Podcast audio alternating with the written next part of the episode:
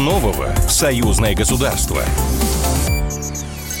Здравствуйте, в эфире программа «Что нового? Союзное государство». Меня зовут Михаил Антонов. И традиционно в завершении недели мы обсуждаем в прямом эфире с экспертами важные события, которые в союзном государстве происходят. Для начала новости одной строкой. Россия и Беларусь будут строить собственные самолеты. Минск и Петербург свяжет новая железная дорога. Гомель и Москву соединит прямой авиарейс. А Брест принимает 12-й форум городов-побратимов союзного государства государства.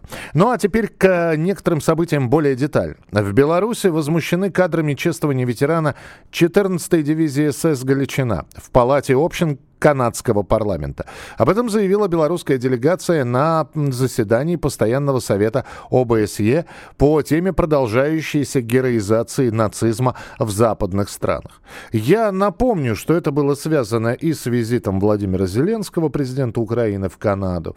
И вот э, парламент канадский, где был и премьер-министр Канады э, Джастин Трюдо, и Владимир Зеленский, и вот этот самый 90 с лишним летний ветеран Галичины которого встретили бурными и продолжительными аплодисментами. А потом начались оправдания. Ой, да мы не знали, да мы и не думали. А мы думали, что он просто воевал с Советским Союзом, при этом никто не задал вопрос, а на стороне кого? этот человек воевал с Советским Союзом. С нами на прямой связи Геннадий Давыдько, председатель комиссии парламентского собрания по информационной политике, информационным технологиям и связи. Геннадий Брониславович, здравствуйте. Добрый день. Заболтают ведь этот разговор, ну, э, эту историю. Э, абсолютно э, сейчас начинают э, извиняться перед еврейскими организациями, перед польской диаспорой, при этом перед Россией никто извиняться, видимо, не собирается. Ну и перед Белоруссией тоже, скорее всего. Да и пусть забалтывают. Понимаете, маски-то сорванные. И вот уродливая личина фашизма проступила. И самое главное, что показано все, ну, невежество самое мягкое слово, показано скал вот этот фашистский у канадского парламента, у представителей народа, которые либо не знали, но тогда это просто непрофессиональные люди, которые не имеют права выражать волю народа Канады, либо это скрытые фашисты и выражают, а, ну, общие такие настроения, либо Эм, не, не, не просвещенного народа, удаленного, отстраненного, деполитизированного, либо скрыто э, приветствующего фашизм. Маски сорваны. Вот это самое главное. Теперь пусть им будет стыдно, но их истинное лицо уже понятно всем.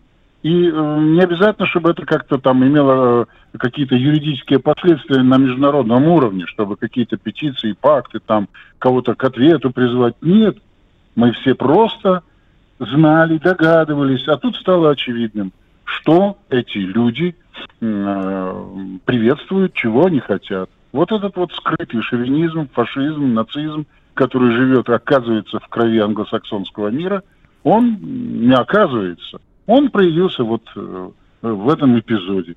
И, и, ну, как сказать, для нас, а, для белорусов, допустим, это особенно не, как, неприемлемо, потому что э, представители этой, скажем, воинского образования, бандитского, не знаю, фашистского, эсэсовского образования, которое, э, в котором служил а, этот мерзавец, этот нацист, угу. они ведь сжигали Хатынь, да. они сжигали другие белорусские э, деревни, они зверствовали бессмысленно, жестоко проявляли себя. Более того, на полях сражений вот эти твари, они ведь никак себя не показали, они показали себя в борьбе с мирными жителями. Чем, чем они гордиться могут? Они в, их фашисты использовали пару раз, попытались использовать в боевых э, Э, там сражениях с Красной Армией, советскими, советской Красной Армией. И тут же поняли, что нет, они бегут, они трусливо прячут голову, а вот на мирном населении они отлично. Со стариками, с детьми они прекрасно справлялись, сжигали. И, это, и парламент э, целой страны э, встает и аплодирует. Ну что ж, ну что ж, спасибо за сорванную маску.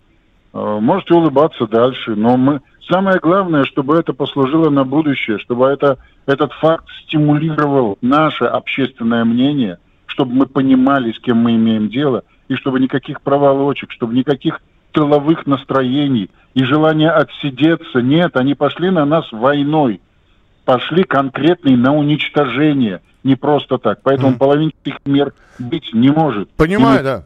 Быть э, очень активны, очень активны и сознательно идти на противостояние, которое может ну и должно оказаться последним э, в этой войне, которая началась давным-давно. Спасибо большое, Геннадий Брониславович. Геннадий Давыдько, председатель комиссии парламентского собрания по информационной политике, информационным технологиям и связям. Кстати, западной прессе удалось связаться с этим ветераном, которого чествовали, ветераном Галичины, которого чествовали в, э, в парламенте Канады. Он тоже расстроен, вы представляете, да? Он говорит, я хотел дожить свои годы спокойно, а теперь мне, видимо, из Канады придется переехать в Южную Южную Америку, к друзьям. Конечно, выяснить бы, кто друзья у этого э, фашиста, но то, что Южная Америка давала приют э, беглым нацистам, это тоже ни для кого не секрет. Ну а мы переходим к следующей новости. Союзные парламентарии предложили проработать вопрос по организации прямого авиамаршрута Минск-Волгоград. В Волгоградской области на этой неделе прошло заседание комиссии э, по бюджету, по налогам, по финансам и проект бюджета союзного государства вообще в следующем году станет больше на 38%. Вот что об этом говорит э, по бюджету заместитель председателя комиссии парламентского собрания по бюджету, налогам и финансовому рынку Людмила Нижевич. Бюджет союзного государства – это уникальный инструмент финансовый, который помогает решать нашим двум странам очень серьезные э, интеграционные вопросы в плане научно-технического совершенствования. Поэтому э, мы хотим, рассматривая и отчеты, и прогнозируя, формируя какие-то проекты и программы совместно с нашими заказчиками, с постоянным комитетом, определить те ключевые точки, на которые надо направлять ресурс. И вот посещая предприятия, мы видим, что сегодня интересно для наших стран, где наш взаимовыгодный интерес, куда направить этот финансовый ресурс. Конечно же, хотелось бы, чтобы отдача была несколько больше, чтобы решения, которые принимаются по выделению таких средств, они а, сочетались и совпадали с той программой социально-экономического развития и Российской Федерации, и Беларуси. Ну, в том числе звучали предложения организовать прямое авиасообщение Минск-Волгоград. И э, за всем этим, за обсуждением и э, бюджета, и расширения программ наблюдал обозреватель газеты «Союзная Вечи» Максим Чижиков. Максим, приветствую вас, здравствуйте. Приветствую, приветствую тоже. Ну, то, что происходит, э, то, то, что встречи происходят, разговаривают люди между собой, договоренности какие-то есть, это все здорово. Реализация, это же самое главное. Есть какие-то установленные рамки. Ребята, это будет организовано условно, ну вот тот же самый э, авиарейс Минск-Волгоград. Э, два города, в которых, в которых есть что посмотреть. Когда планируется, когда говорят об этом? Ну, сейчас э, каких-то сроках говорить пока рановато. Тут э, надо в первую очередь посчитать экономику этих рейсов.